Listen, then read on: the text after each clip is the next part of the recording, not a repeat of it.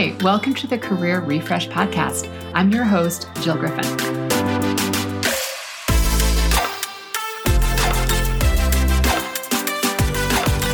I'm a former media and marketing executive turned career strategist and executive coach. I spent my career working my way up and through the ranks of global organizations and startups, and today I show others how to do the same.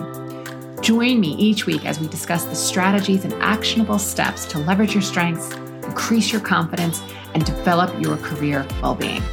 Ready? Let's do it.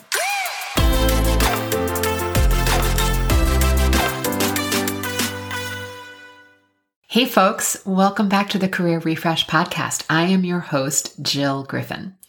I am hope you are having a great week. I know that I am. Last week, my article on how to fight ageism in the workplace during the interview process was published by Fast Company. And again, so many of you have been so kind and supportive of my work, and I appreciate you so much. And I gotta tell you, staying focused, creating content, and then seeing your work out there does not get old for me. I want to continue to find ways to help people find jobs, keep jobs, feel better at their jobs, and exceed their own expectations at their jobs. And I feel really fortunate that I get to do this work. So thank you for showing up. Thank you for listening. And I'm to put the link to the article in my show notes. Today, I want to talk about disappointment. Yes, last week I had a big win. But like many of you, I'm human, I'm messy, and I continuously need to work consciously through disappointments as they pop up in my life. Recently, I was speaking with a client and they were expressing, they were expressing their feelings that back there was a, a previous professional experience that they ended up feeling really disappointed. And then they felt stuck in moving forward. So if you're wondering how others work through disappointment, it's typically because they evaluate what happened, they process it, and then they move on. But if you're someone who struggles to release the disappointment, that's also common. And we just need sometimes a little bit of help. And whether there are, you're feeling disappointment because of an opportunity didn't take shape, or by someone else's actions or inactions, or even you're disappointed in yourself because of your own action or inaction, I'd offer that we can manage our disappointment when we begin to learn how to manage our mind. And as one of my mentors says, even a half managed mind can create a heck of a lot of success for us. So, one of the first things we need to look at is managing our expectations. And as I've heard been said many a times, expectations are future resentments. Some disappointments we can process quickly and they don't linger, and others take more time for us to process. And this can be confusing because once we have a desire or a desired expectation, there really are no experiences that are free of that disappointment. So we know that desire is normal, but we just have to set our expectations right sized. When we expect results or performance outside of our own control, and the only thing that we can control is our thoughts and actions, then we're setting ourselves up for disappointment. Recently, I was disappointed in a business partner's behavior. In the processing of my disappointment, I had to get really clear on my thoughts and expectations that I had around the person, their services, and the exchange of ideas. When I finally realized that I was figuratively going to the hardware store for milk, I kind of had to laugh at myself. At the same time, I was still really disappointed in myself. Why I was hoping that through continued dialogue and using the services and finding a middle ground, things were going to turn out differently, they didn't. And repeatedly, my expectations were not met. But again, when I got really clear, they never promised me what I was expecting. Meaning, it wasn't in writing, it wasn't in the contract. I had just made the assumption that because they were recommended to me and because I had seen them deliver this level of service and care to their other partners, I thought it was safe to assume that I would expect the same treatment and service. But I did not have that in writing. I just thought that I was going to receive everything that everybody else got because I was paying the same fee. But I didn't. Again, they didn't make me a promise. I had an expectation based on what I saw other people getting. And in the end, I kind of felt like I had a bad high school boyfriend. Like I kept chasing something that I really wanted and it was never promised, but I kept wanting it. And then I'd get a little bit of feedback and start to feel better, but I actually didn't actually get the words to fill the promise that I was expecting. And it all felt so icky. I wanted to like sage myself and being back in that energy of feeling powerless like a high school student and wondering, you know, how, how we can get someone to do something that we that they didn't say they were going to do and oh, it just felt gross. And also all I wanted to do was pull back. I wanted to hide. I wanted to protect myself. And I didn't want to have this emotional, this level of an emotional or financial risk again. And riffing off something that Adam Grant, the organizational psychologist, said recently, and these are, you know, I'm changing the pronouns here, but your disappointment says that their actions failed to meet your standards. It doesn't mean they failed to stand by their principles. And that's really true in this situation. Again, it's totally normal and human that if I get a referral that I'm expecting the same level of treatment that someone else is getting. But it's not fair to have that assumption if that's not in my contract. So some people avoid disappointment by staying really low key. They are not reaching, they are not striving, they're not achieving. And it's like setting that bar so low that you couldn't even trip on it. So you really can't fail. But if you don't fail, you don't have to feel bad about yourself and everything works out okay, right? Not true. Others are so afraid of rejection or humiliation that they keep their own expectations super low.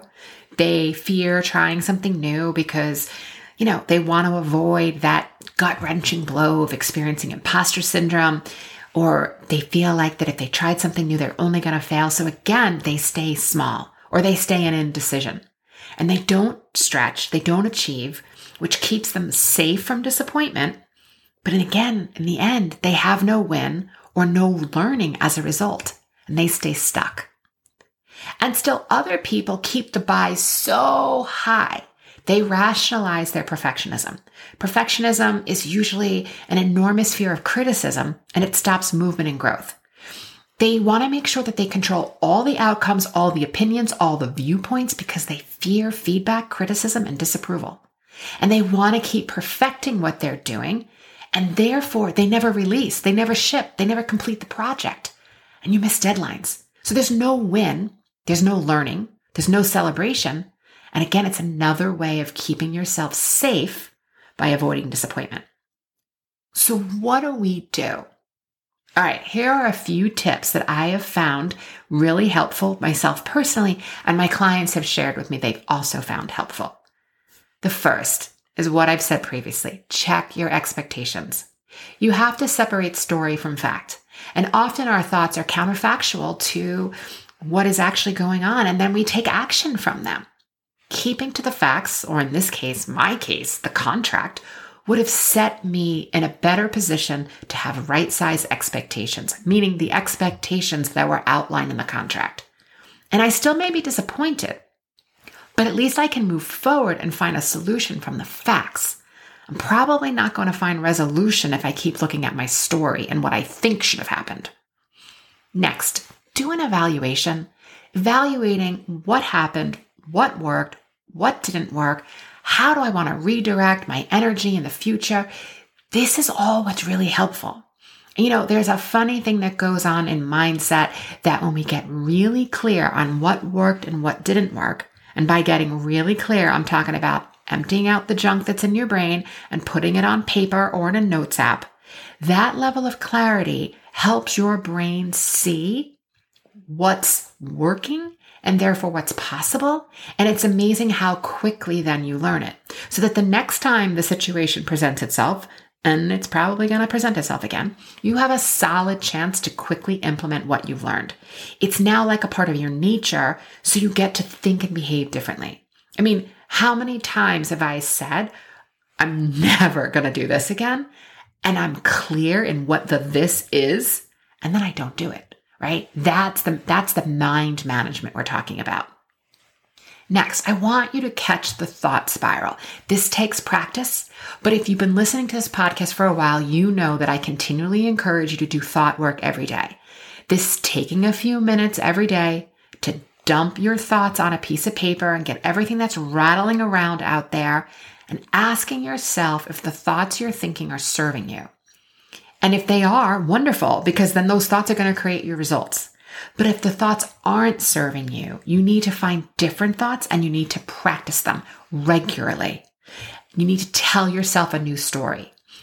The work, you can do this work uh, by yourself, or you can work with a coach that specializes in mindset and beliefs so you can shatter the shitty. In that case, the shitty thinking. And then last, I'm just going to offer you to be really gentle and kind with yourself. Brene Brown says if we want to be able to move through the difficult disappointments, the hurt feelings, and the heartbreaks, we are inevitably going to fully live life. We can't equate defeat to being unworthy of love or belonging or joy. Because if we do, we're never going to show up and try again.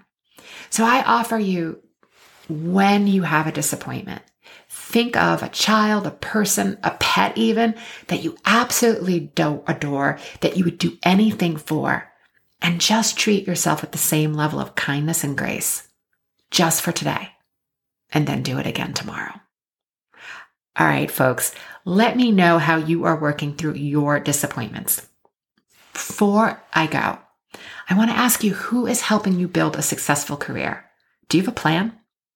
I'd be honored to help you. Check out the details in the show notes where you can schedule an appointment to see if either my private or group coaching is right for you. Okay, my friends, I appreciate you so much and thanks for joining me this week. I'll see you next time. Hey, thanks for listening to the Career Refresh podcast. If you're enjoying this and you want more information, go to my website, jillgriffincoaching.com. There you can find information on how to work with me one on one or my group programs or even bring me into your workplace. I'll put the link to my website in the show notes. But hey, listen, before you go, do me a favor rate and review this podcast because it definitely helps me get the word out to people everywhere so that they can also thrive in the workplace. All right, friends, I appreciate you. I'll see you soon.